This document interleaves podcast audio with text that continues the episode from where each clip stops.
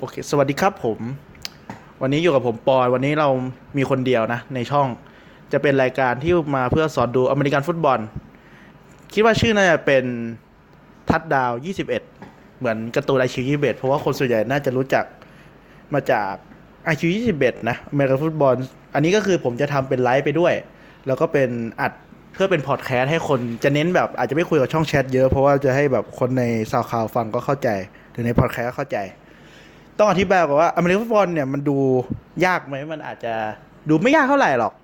แต่ผมว่าเวลาเราดูอะดูมันผ่านอย่างเงี้ยใครแบบมันอ่านการ์ตูนแล้วพยายามไปดูมันจะลำคาญตรงเหมือนมันหยุดบ่อย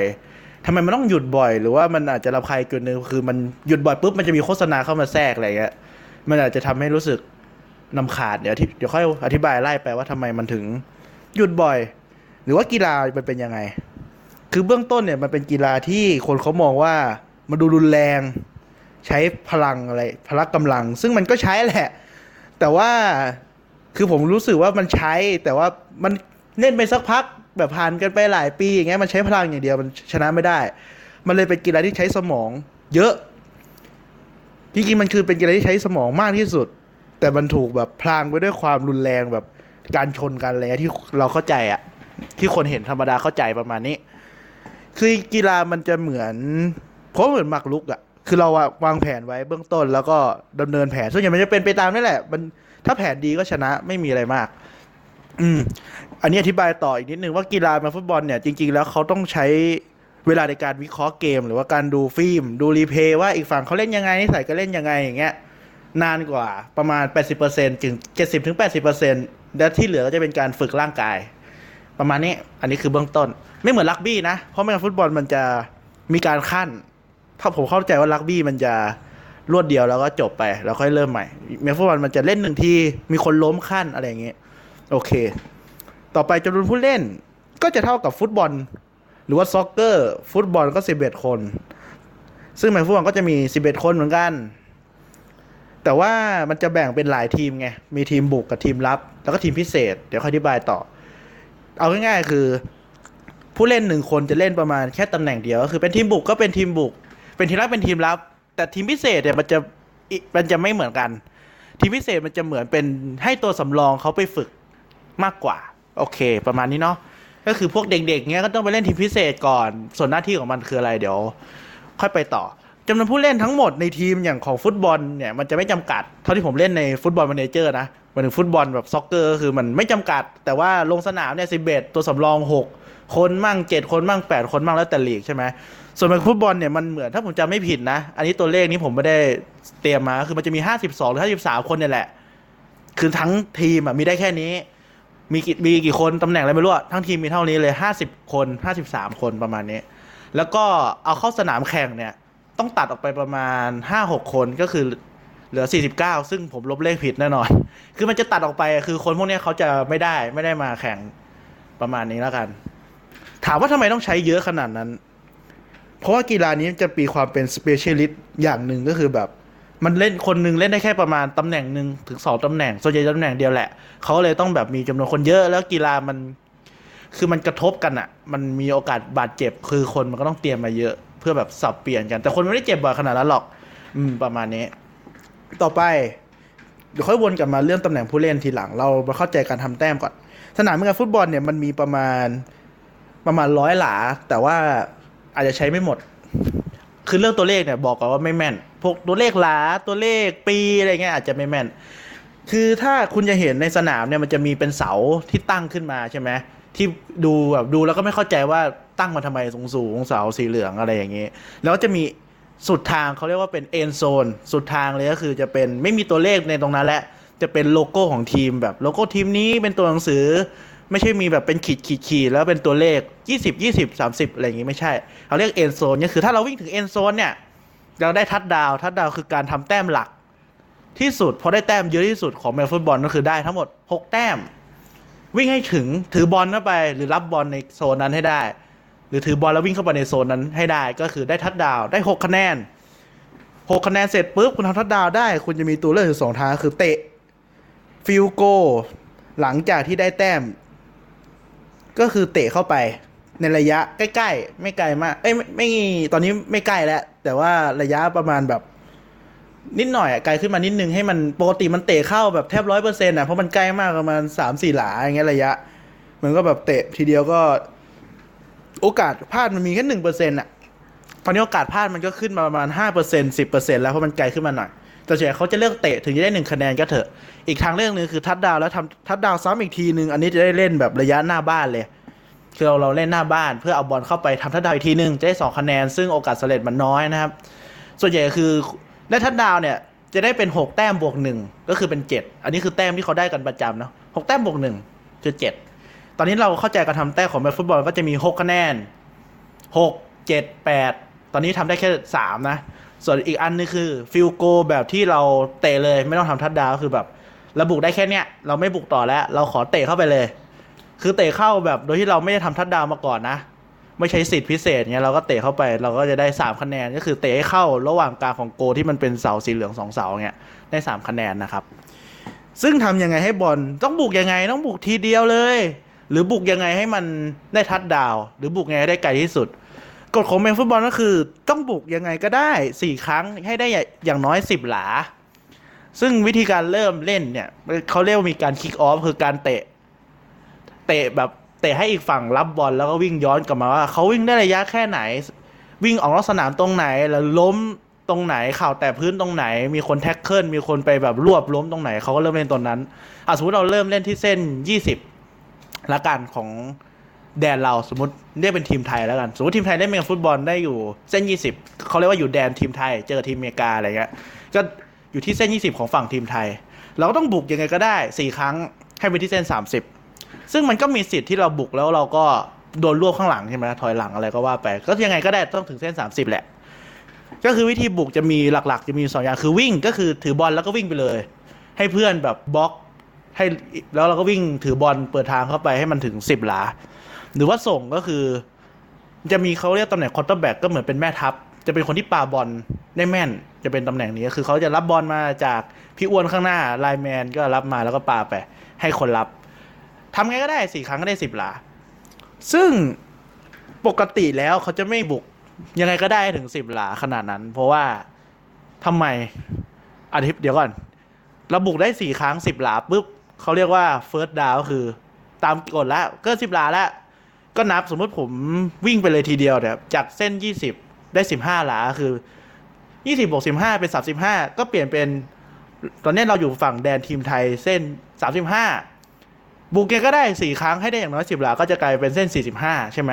ก็จะเป็นอย่างนี้ไปเรื่อยๆ จนกว่าจะได้ทัดดาวหรือว่ามีการเปลี่ยนการครองบอลอะไรแบบนี้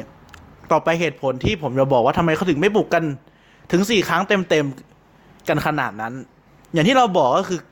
การทำทัดดาวคือต้องวิ่งเข้าโซนอีกฝั่งถูกไหม แล้วก็ field goal เนี่ยเขาจะเตะกันประมาณครึ่งสนามของฝั่งอีกฝั่งหนึ่ง ก็คือสมมติสมมติทีมไทยหวังจะทำ field goal ใช่ไหมเมื่อกี้เป็นทีมไทยเจอทีมอเมริกา ก็คือต้องไปประมาณเส้น 40 ของฝั่งอเมริกา เราถึงจะเตะได้ มันเป็นระยะที่หวังผลได้อะไรแบบนี้ เพราะว่า จริงๆอะแรงขาคนมันถึงแหละ เตะไกลกว่านี้ได้ แต่ว่ามันมีพลังแบบกดดันของอีกฝั่งอะไรเงี้ยแล้วก็มันจะเตะไม่ได้ก็คือเตะได้ประมาณนี้แหละ เพราะฉะนั้นเนี่ยทำไมถึงไม่บุกถึง 4 ครั้ง เพราะว่าเวลาเราบุกครบ 4 ครั้งแล้ว แต่ไม่ถึง 10 หลาเนี่ย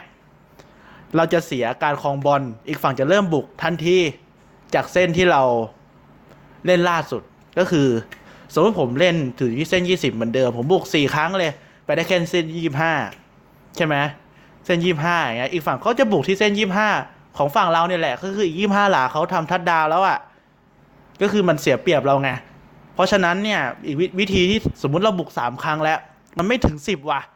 เขาเรียกจะมีการเตะ punt หรือว่าเรียกว่าเตะทิ้งก็ได้ก็คือจะมีตัวพิเศษออกมาเหมือนเป็นตัวที่ไว้เตะบอลให้ไกลที่สุดเลยเตะให้ไกลที่สุด ให้ไปไกลมากๆ เพื่อให้อีกฝั่งเนี่ยไม่ได้มาเริ่มที่เส้น20ฝั่งเรา ซึ่งก็เขาก็เตะได้ไกลมากเลยนะ ไปไปเริ่มเล่น20ฝั่งเขาแทนอะไรเงี้ยได้ก็เหมือน reset กันไป ประมาณนี้ ก็คือทำอย่างเงี้ยไปเรื่อยๆ จนกว่าจะได้แต้ม เพราะฉะนั้นเนี่ยในฟุตบอลก็คือเวลาบุกหนึ่งครั้งปุ๊บมันจะเกมมันจะหยุดด้วย เพราะว่ามันเป็นอย่างที่บอกมันเป็นเหมือนเราเล่นเกมอะวางแผนทีละสเต็ปไป เดินหนึ่งทีบอลอยู่ตรงไหน แล้วก็กลับมาคิดก่อน เอ๊ะทำไงดีจะวิ่งหรือจะส่งอะไรแบบนี้ ซึ่งมันสนุกดี แต่ว่ามันอาจจะน่ารำคาญนิดนึง เพราะว่ามันอาจจะมีช่วงเบรกเยอะอะไรแบบคือมันต้องดูเป็นนิดหน่อยแหละ อาจจะ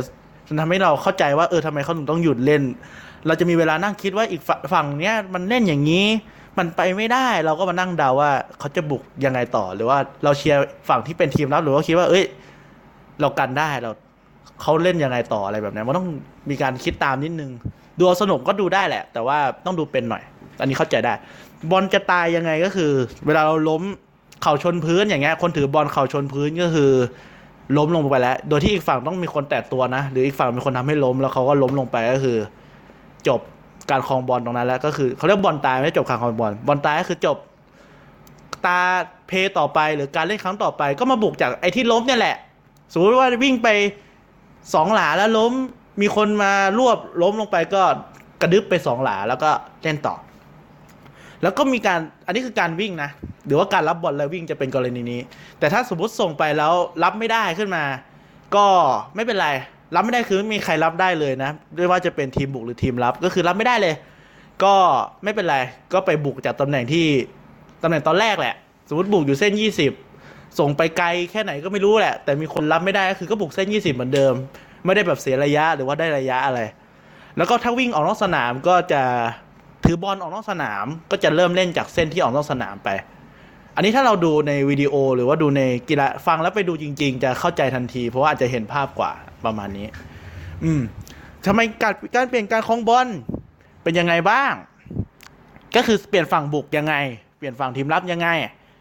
ก็นั่นแหละ กรณีแรกคือบุกสี่ครั้งแล้วบุกได้ไม่ถึงเส้นสิบหลาที่กำหนดไว้แต่แรกก็คือไม่ได้ first down การที่ได้ครบสิบหลา แต่แรกก็คือได้ first down มันไม่ได้ก็คือ ก็เปลี่ยนการเล่นเลย คนที่เป็นทีมบุกก็ต้องส่งทีมรับลงมาแทน คนที่เป็นทีมรับก็ส่งทีมบุกลงมาแทน อันนี้กรณีแรก กรณีที่สองคือการเตะทิ้งก็เตะ punt ไป ก็เหมือนก็คล้ายๆ กับกรณีแรกที่บอกไป แต่ว่าเหมือนบังคับให้อีกฝั่งต้องเล่นไกลๆอะอืมกรณีที่สามคือการเกิด turnover ขึ้น หรือการ interception หรือการ fumble interception คือก็คือการปาบอล quarterback คือหรือว่าคนปาบอลเนี่ยปาบอลไป ปกติคือต้องให้ฝั่งเรารับได้ไงฝั่งเรารับได้แล้ววิ่งต่อใช่ไหมหรือรับได้แล้วล้มลงไปก็เรื่องของเขาแต่กลายเป็นว่าปาไปเนี่ยแทนที่จะเป็นเพื่อนเรารับได้เป็นอีกฝั่งรับได้ ก็คือเสียการครองบอลทันทีเป็นอีกฝั่งรับได้ ทีมรับรับได้ ทีมรับเขาสามารถวิ่งทำทัดดาวได้ทันทีคือวิ่งย้อนกลับมาทีมบุกใช่ไหมถ้านึกภาพตามแบบวิ่งปุ๊บไปทัดดาวเลยก็ได้ หรือวิ่งแล้วโดนรวบก็ไปเล่นตรงเส้นที่เขาล้มนั่นแหละหรือเส้นที่เขาเอานอกสนามไป แล้วอีกอันนึงคือ fumble คือสมมติผมถือบอลอยู่ ถือบอลอยู่อย่างเงี้ย แล้วก็มีอีกฝั่งมา ไม่ไม่ได้ทำให้ผมล้มนะเขาแบบเอากำหมัดมาต่อยบอลแบบปุ้มผมถือบอลไม่อยู่บอลกระเด้งกระดอนตกพื้นไปอะไรเงี้ย แล้วอีกฝั่งก็แย่งไปเขาเรียก fumble ก็คล้าย intercept แหละ แต่เป็นการเหมือนแบบการควักบอลต่อหน้าต่อตามากกว่าแบบถือบอลอยู่มีคนตบแผะลงไปอย่างเงี้ย ก็จะแย่งใครแย่งได้ก็แย่งไปจะเป็นการแบบตะลุมบอนที่มันเหมือนอยู่ในแบบมโนจิตของคนที่ไม่ค่อยได้ไม่ไม่ได้ดูแมวฟุตบอลมาก่อนเหมือนแบบ ผู้ชาย 22 คนแย่งบอลลูกเดียว ก็คือ fumble นั่นแหละ ประมาณนั้นอะในในใจที่หลายคนน่าจะนึกอยู่ อันนี้คือคร่าวๆของการดูก็เอาง่ายๆก็คือบุกยังไงก็ได้สี่ครั้งวิ่งหรือส่ง ให้ได้สิบหลา ถ้าดูเกมจริงๆอะ ไม่ยากเลยมันจะมีกราฟิกบอกว่าเนี่ยเส้นบุกให้เกินเส้นเหลืองอันเนี่ยนะ ได้ first downอ่าต่อไปเป็นสับแล้วกัน ก็จะเขาเรียกว่าเป็นดาวหรือเป็นเพย์ก็คือจะบุกได้สี่ครั้งก็เป็น first second third แล้วก็ fourth ก็คือถ้าบุกถึง third ก็ไม่ได้ก็ต้องเตะพันนี่คือเตะทิ้งนั่นเอง อันนี้คือคร่าวๆแล้วกัน แล้วก็ถ้าสมมุติใครดู IQ หรืออ่านการ์ตูน IQ 21 มาก็อาจจะพอนึกภาพตามออก แต่มันจะมีกฎบางอย่างที่มันไม่เหมือนในการ์ตูนนะ ต้องเวลาดูก็ปรับตัวตามได้ผมว่าไม่ยากหรอก อืม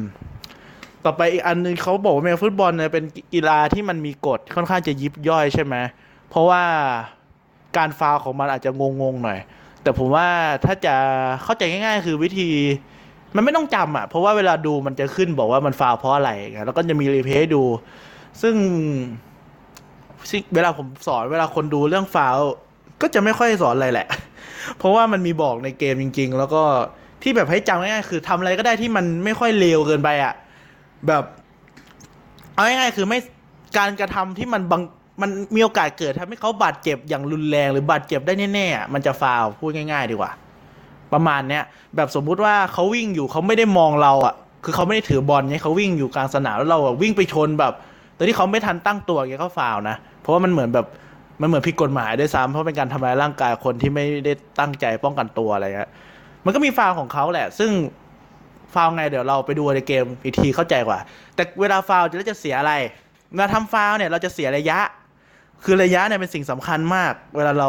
ดูแบบฟุตบอลหรือเราเล่นเงี้ยระยะมันสำคัญ ก็คือเราอาจจะเสียระยะแบบสมมุติผมเป็นทีมบุก ผมทำฟาวผมเสียระยะไปสิบหลา คือแทนที่ผมจะอีกสิบหลาเนี่ยได้เฟิร์สดาวก็คือ หรือได้บุกอีกรอบ กลายเป็นว่าต้องเปลี่ยนเป็นยี่สิบหลา เปลี่ยนเป็นยี่สิบห้าหลา เปลี่ยนเป็นสิบห้าหลา คือมันไกลกว่าเดิมไง แล้วแบบมันไกลสิบหลาก็ยากนะ มันดูเหมือนใกล้แต่มันยากนะ เพราะว่าในเส้นสิบหลา มันมีผู้ชายอยู่ในนั้น บึกบึก เจ็ดคนสิบเอ็ดคนอยู่ในนั้นอะ แล้วเราจะวิ่งผ่านยังไงอะ มันก็ยากนะ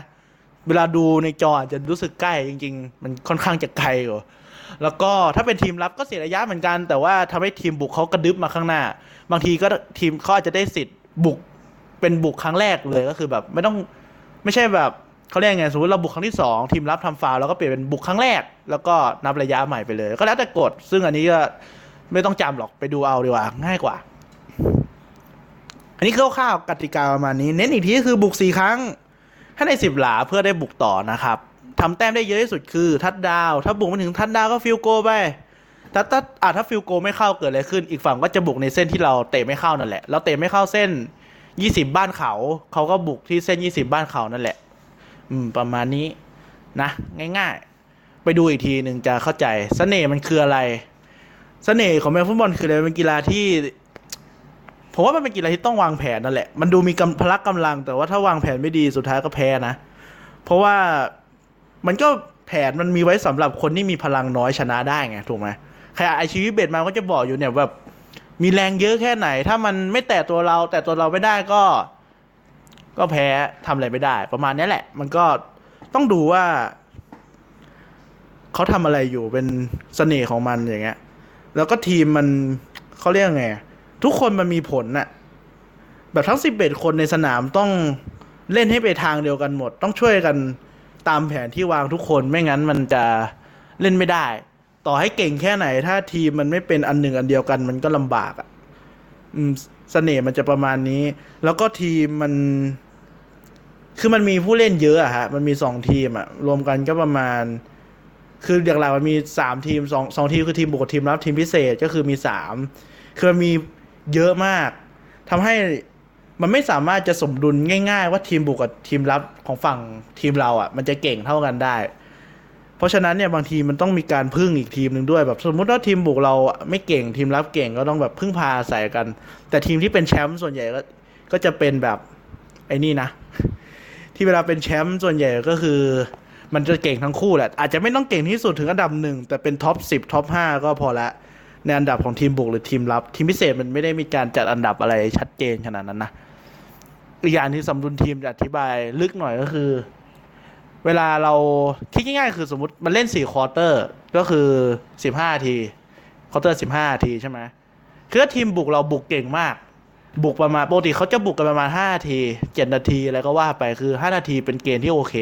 แต่เราบุกเก่งมากเลยบุกแม่งนาทีเดียวได้แต้มเลย และอีกฝั่งเขาบุก ห้าทีเหมือนกันได้แต้มเท่ากันแหละเห็นไหมได้เจ็ดแต้มเหมือนกันแต่เขาบุกนานหน่อย คือเฉลี่ยมันจะเริ่มเปลี่ยนไปแล้วคือเราทีมบุกอะแค่ลงไปแป๊บเดียว แป๊บเดียวลงไปแล้วไปนั่งพักแล้วทีมรับเราลงนานมาก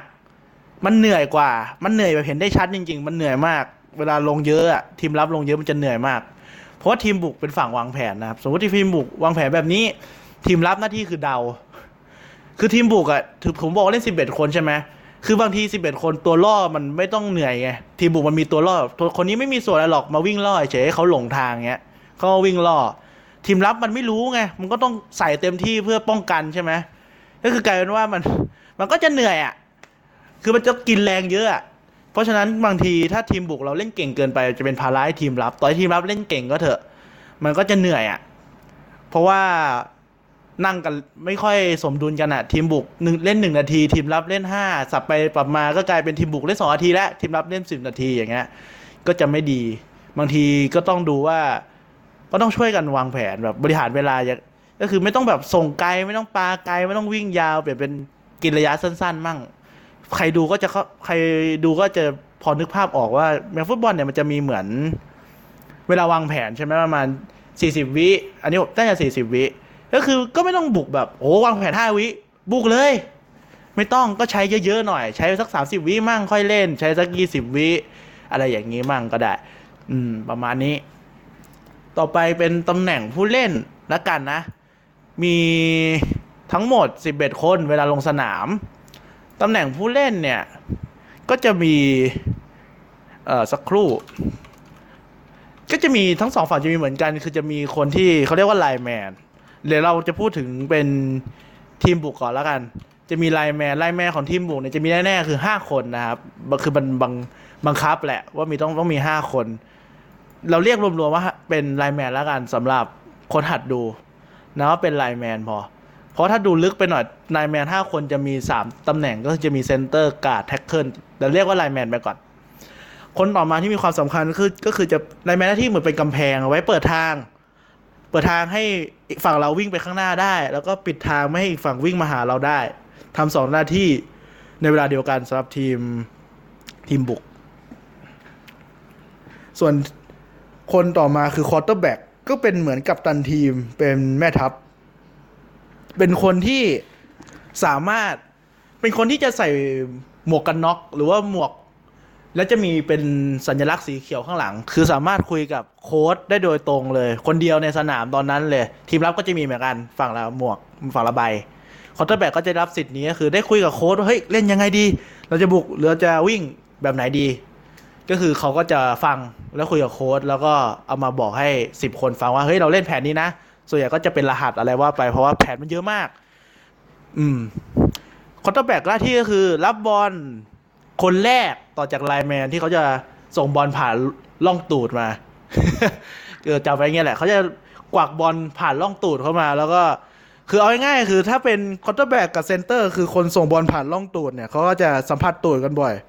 อันนี้คือเขาบอกจริง ๆ เลยก็คือแบบบางคนก็แซวกันว่าแบบจับตูดคนข้างหน้าแบบว่าจับตูดเมียอีกอะไรแบบนี้ แต่คือมันต้องลื่นไหลจริงๆนะมันไม่ใช่แบบใครมาส่งก็ได้นะเขาต้องฝึกกันเพราะว่าต้องทำให้เร็วที่สุดอะไรก็ว่าไป อืมหน้าที่ของ quarterback ก็คือส่งบอลปาบอลให้ให้ตัวรับบอลเรารับได้ หรือว่าส่งให้คนวิ่ง quarterback ก็จะไม่ใช่คนวิ่งเองเพราะว่าตำแหน่งนี้มัน คือเขาไม่ได้บึกอะ ไม่ได้บึกเขาจะเป็นแบบก็ไม่ได้ผอมแต่ว่าไม่ได้ไม่ได้แข็งแกร่งขนาดที่จะแบบไปไปพร้อมไปวิ่งชนคนอื่นเนี้ยเขาจะส่งให้ตัววิ่ง ตัววิ่งก็คือ running back จะมีสองอันแต่เราเรียกรวมกันแหละเป็น running back ก็คือเป็นคนวิ่ง แต่สามารถรับบอลได้นะ แต่คือ สรีระจะไม่สูงเท่าคนรับบอล คนรับบอลเขาเรียกว่าปีก จะมีสรีระที่สูงหน่อยเตี้ยก็ได้ไม่เป็นไร แต่คือจะหน้าที่หลักคือรับบอล รับบอลโดยการส่งผ่านอากาศไปนะป้าบอลฟิวไปอะไรอย่างเงี้ย แล้วก็ตัวปีกก็จะเป็นคนรับ ส่วน running back ส่วนใหญ่จะเป็นรับผ่านจากมือมากแบบส่งมือต่อมือทันทีไม่ใช่แบบปาแต่ปาไปก็รับได้สมัยเนี้ย แต่ในสมัยก่อนหรือว่าในสมัยแบบในการ์ตูนในชีวิตเบสก็คือจะเป็นส่งผ่านมือแล้ววิ่งคือวิ่งตัววิ่งคือวิ่งอย่างเดียวอะแต่ถ้าใน modern หรือในปัจจุบันเนี่ยตัววิ่งที่ดีคือรับบอลเก่งมากๆ เพราะว่ามันทำให้ยืดหยุ่นกว่าไม่ใช่แบบ เห็นตัววิ่งคนนี้ก็รู้แล้วว่ามันวิ่งอย่างเดียวเนี้ยมันต้องมีความแบบหลากหลายหน่อยก็คือแบบเฮ้ยเขาส่งมา มันหลอกวิ่งแบบหลอกส่งให้ตัววิ่ง แต่มันไม่ได้รับบอลไงมันก็วิ่งหลอกไป ไปไหนก็ไม่รู้แหละ ไอ้ quarterback หรือคนปาบอลเขาก็ปาให้คนอื่นที่รออยู่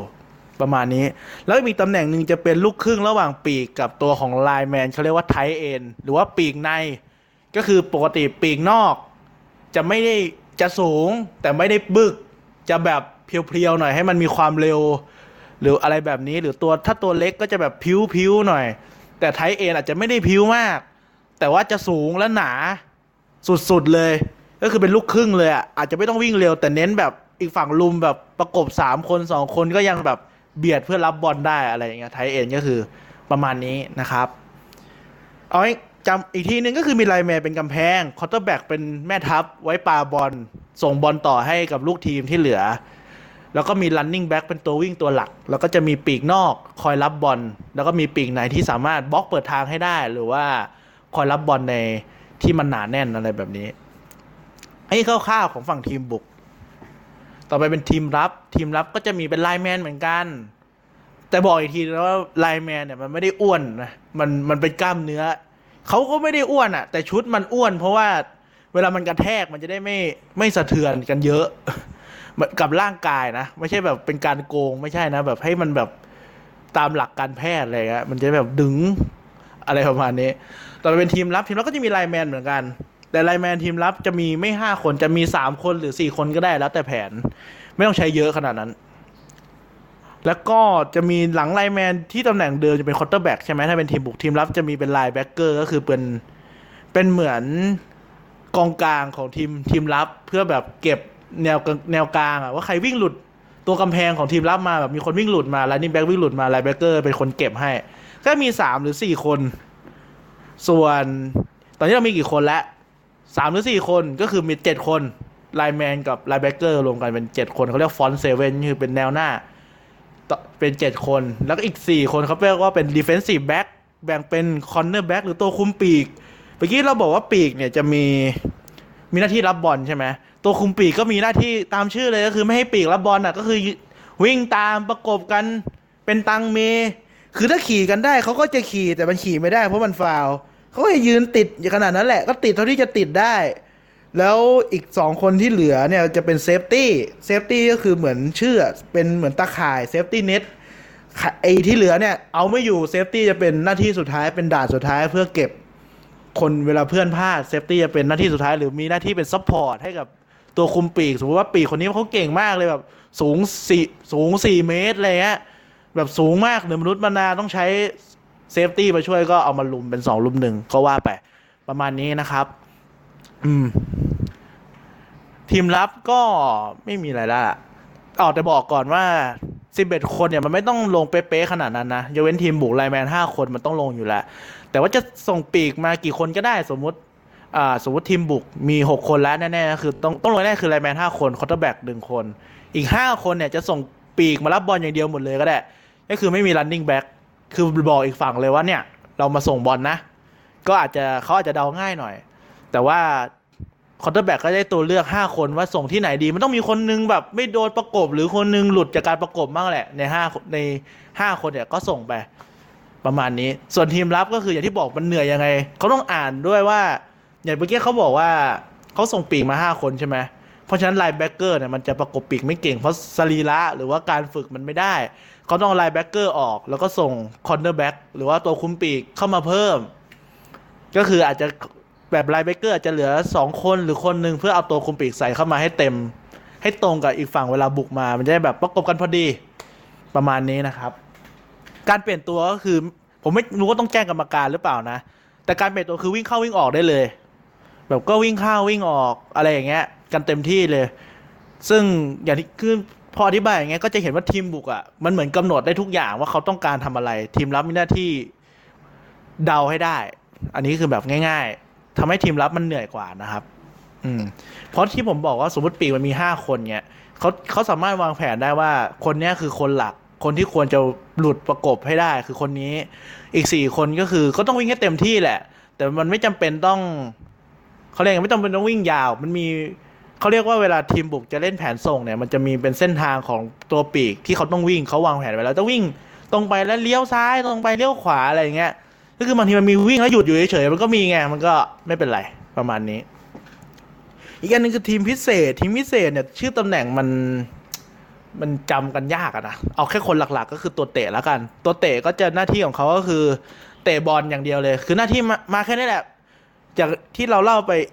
ทีมบุกกับทีมรับมันรู้สึกเล่นนานใช่ไหมแต่ตัวเตะเนี่ยมาเตะอย่างเดียวเลย เตะฟิลโกเสร็จปุ๊บไปนั่งเล่นโทรศัพท์ต่อได้เลย จนกว่าจะมีหน้าที่ใหม่ ก็คือแต่มันสำคัญมากนะ ตัวเตะเนี่ยเพราะว่ามันส่วนใหญ่เวลาเรานึกถึงการเตะเพื่อทำคะแนนอย่างเงี้ยคือเราหวังว่าเขาทำได้แน่ๆเลยนะถึงให้เขาเตะถ้าคือถ้าระยะมันไม่ใช่ระยะหวังผลเนี่ยเขาไม่ต้องลง เพราะฉะนั้นเนี่ยการที่เราคาดหวังว่าเขาต้องเตะเข้า แล้วเขาทำไม่ได้อะมันก็มีสิทธิ์ที่จะให้เขาต้องออกจากทีมไป เพราะว่าตัวเตะมีคนเดียวพอ แต่มีมีเตะอยู่สองแบบคือเตะทิ้งกับเตะทำคะแนนเป็นคนละคนกันนะ แต่คือนั่นแหละ ถ้าทำหน้าที่ไม่ดีอะสักคนหนึ่งก็เอาออกไปแล้วเอาคนใหม่เข้ามา เป็นตำแหน่งที่ได้เงินไม่เยอะด้วยตัวเตะ แต่กดดันมาก เพราะอย่างที่บอกคือ การที่เขาได้รับหน้าที่เตะตอนไหนอะมันเป็นหน้าที่ที่เขาวางแผนกันแล้วว่า ต้องทำได้นะ ไม่ใช่การเสี่ยง การเสี่ยงก็มี แต่ส่วนใหญ่จะเป็นสถานการณ์ที่ต้องการเข้าอะ ขอเข้านะ ประมาณเนี้ยไม่เข้าก็ค่อยไปคุยกันอีกที อย่างนี้แหละทำให้ตัวเตะก็เป็นหน้าที่ที่กดดันและได้เงินไม่เยอะ คนได้เงินเยอะสุดก็ถ้าเดาเดาให้เดาก็น่าจะเป็น quarterback ถูกไหมอันนี้ไม่ได้ให้เวลาเดาเลยพูดเองเออเองหมดเลย ก็นั่นแหละ ก็ต้องเป็น quarterback ที่จะเป็นได้เงินเยอะสุด เดี๋ยวค่อยมาบอกว่ามันมีอะไรกันต่อ ประมาณนี้คร่าวๆซึ่งอย่างที่บอกคือทีมบุกเนี่ยเขาจะบุกไงก็ได้ ทำให้บางทีมเนี่ยเขาชอบ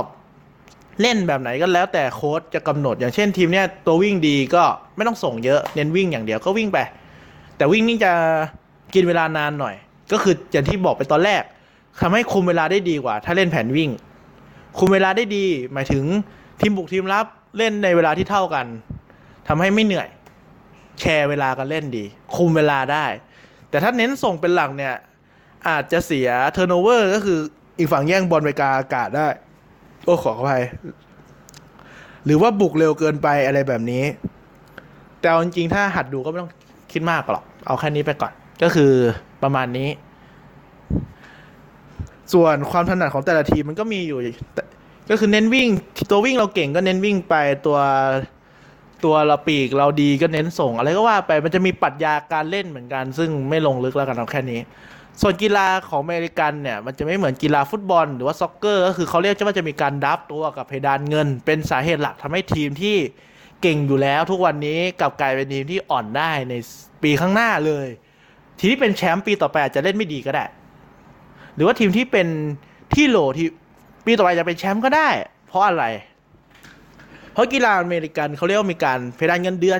อธิบายเพดานเงินเดือนก่อน เพดานเงินเดือนคือหนึ่งสมมุติว่า เมลฟุตบอลมีทั้งหมด 32 ทีม ก็คือ 32 ทีมเนี่ยจะได้เงินจ้างผู้เล่นอยู่ในจำนวนที่จำกัดอะสมมุติเราเขาให้พันหนึ่งเงี้ยก็ต้องเอาเงินหนึ่งพันไปแจกผู้เล่นห้าสิบสามคนเลยนะเดี๋ยวห้าสิบสองแหละจำไม่ได้แล้วห้าสิบกว่าคนเนี่ย เอาไปแจกเลยพันหนึ่งอะ แจกไงก็ได้ ซึ่งผู้เล่นเก่งๆอะเขาก็ต้องการแบบผมขอสามร้อยแล้วกันจากพันบาทเนี่ย ผมขอแบบ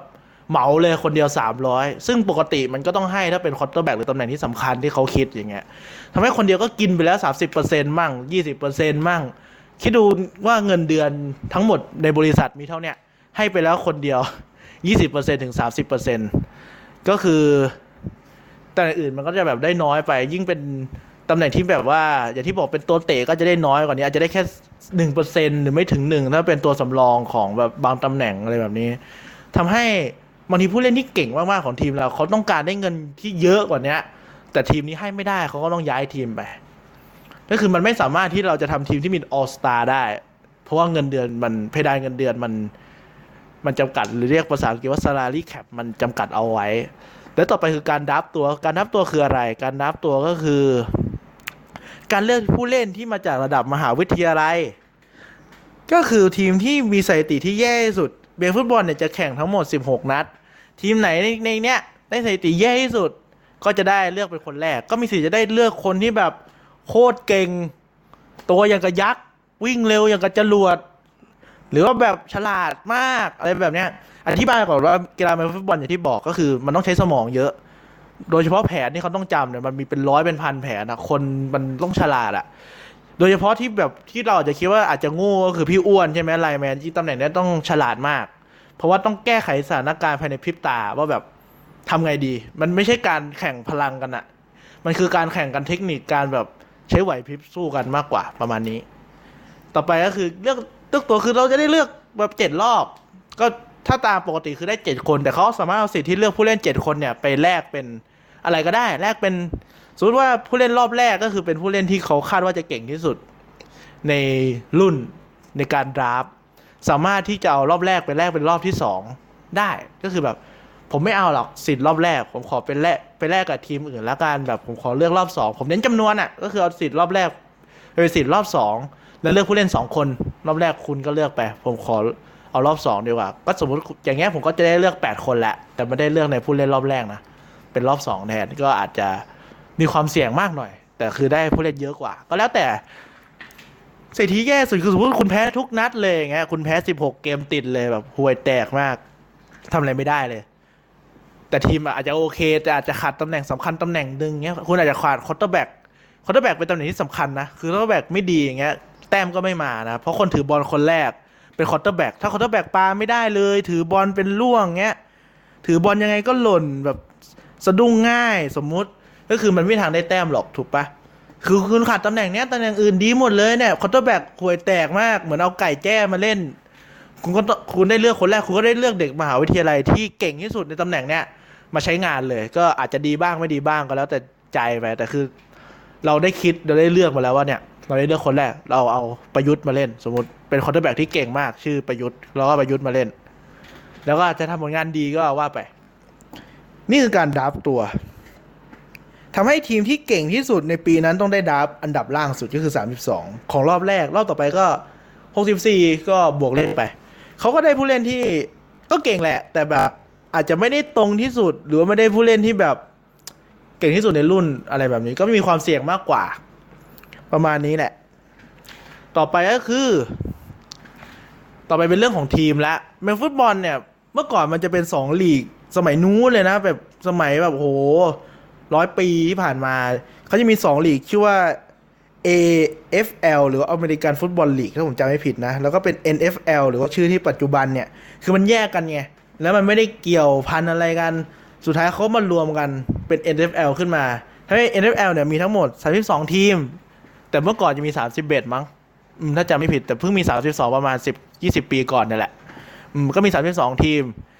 คือเวลาอธิบายอย่างนี้ก่อน เพราะอะไร เพราะว่า มันไม่ได้แบ่งตามภูมิภาคไงคือมันแบ่งกันมาอย่างนี้อยู่แล้วตั้งแต่สมัยก่อน เพราะฉะนั้นเนี่ยมันอาจจะเป็นไปได้ที่สองทีมเนี่ยมันอยู่ติดกัน แบบเมืองติดกันอย่างเงี้ย แต่มันไม่ได้อยู่ในกลุ่มเดียวกัน เพราะว่าประวัติศาสตร์คือมันอยู่แยกหลีกกันมาก่อนนะครับ มันก็เลยไม่ใช่หมายถึงว่าแบบเอ้ยทำเอ้ยทำไมมันไม่ได้แยกฝั่งตะวันออกตะวันตกหรือเหนือใต้หรอไม่ใช่นะมันแยกเป็นหลีกมาก่อน มันไม่ได้แยกตามภูมิภาคขนาดนั้นนะ อืม แล้วก็แบ่งเป็นสองฝั่ง ฝั่งละ มีอยู่สี่ทิศก็คือเหนือใต้ออกตก มีสี่มีมีอยู่สี่ลีกเล็ก ๆ อีกทีหนึ่งอะเป็นกลุ่มเล็ก ๆ แล้วกันอยู่สี่ทีม คือไอ้กลุ่มเล็ก ๆ ที่มีอยู่สี่ทีมเนี่ย ก็คือจะเป็นกลุ่มที่ตีกันทุกปี ก็จะมีความแค้นกันมากที่สุด คือสมมติคุณเชียร์ทีมอะไรสักทีมหนึ่งเงี้ย อีกสามทีมจะเป็นศัตรูโดยธรรมชาติเลย คุณก็ต้องเกลียดพวกนั้นเป็นหลัก แล้วก็จะมา เอาง่ายคือถ้าอยู่คนละลีกอะโอกาสเจอกันจะน้อยนะครับ ถ้าอยู่ฝั่งอยู่ลีกเดียวกันต่อให้อยู่คนละกลุ่มจะมีโอกาสเจอกันบ่อยมากขึ้น จะมีอัลกอริทึมหรือวิธีคิดของเขา ซึ่งผมจะไม่สอนละกัน เพราะผมก็จำไม่ได้เหมือนกัน ต่อไปเป็น Pay Off Pay Off ก็จะมีทั้งหมด 6 ทีม เอาซีมที่สถิติดีที่สุดของทั้งสองฝั่งมา 6 ทีมนะครับ แต่ว่าไม่ต้องเล่นรวมกันนะ เล่นฝั่งใครฝั่งมันไป อันนี้เดี๋ยวค่อยอธิบายทีหลังในโอกาสหน้า เอาเป็นว่าสถิติดีที่สุด 6 ทีมมาตีกันนั่นแหละ ตูมตามตูมตาม กันไปผมเอาง่ายๆคือเอาแชมป์กลุ่มมาก่อน อธิบายเลยแชมป์กลุ่มสี่ทีมแล้วก็ทีมอื่นที่สถิติดีที่สุดที่ไม่ใช่แชมป์กลุ่มอะของแต่ละฝั่งนะของลีกตัวเองสิเออของลีกตัวเองมาสองทีมก็จะเป็นหกแล้วก็มาตีกันสุดเอาทีมที่ดีที่สุดของฝั่ง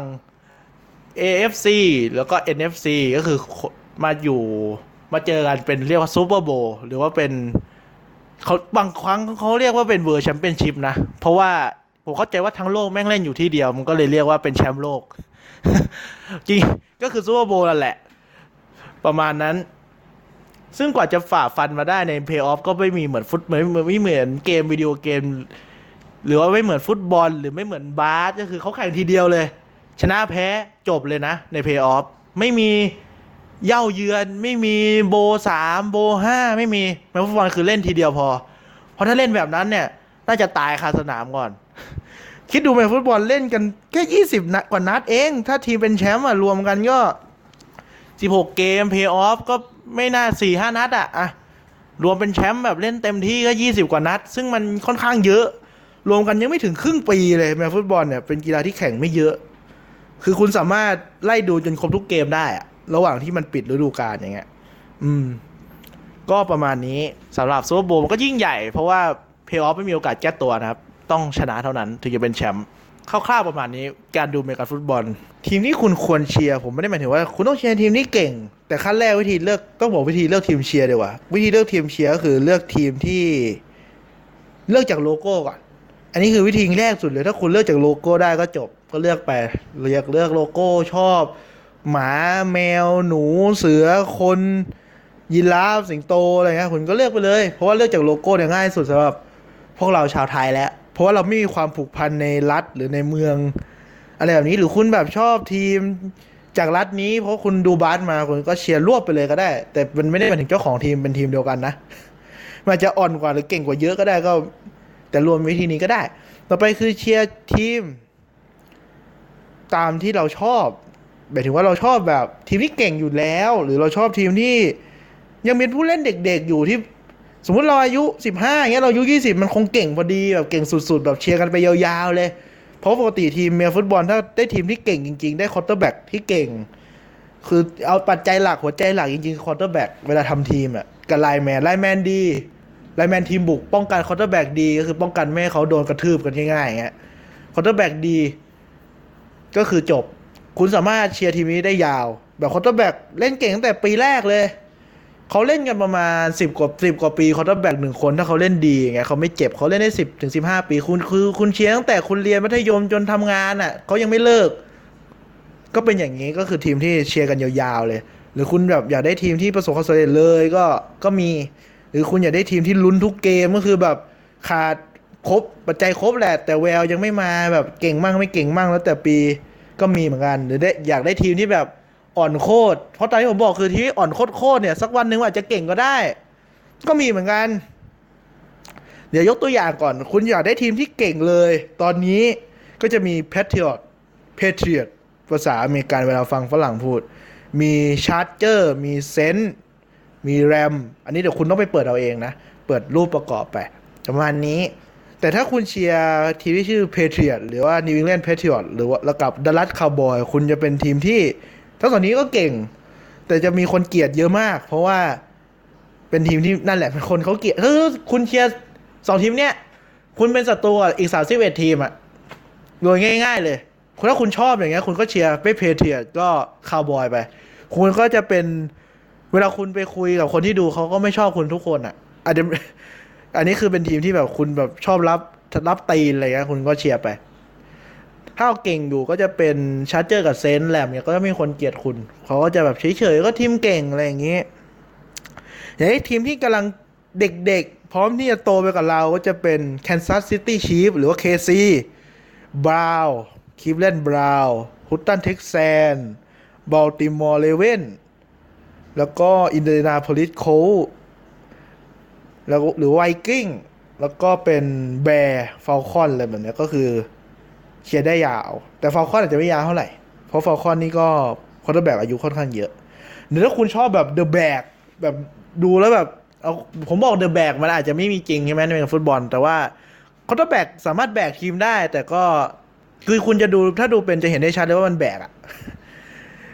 ก็คือจะมี Packer กับ Seahawk นะครับ แต่ Seahawk ก็ทีมเริ่มดีขึ้น แต่ Packer นี่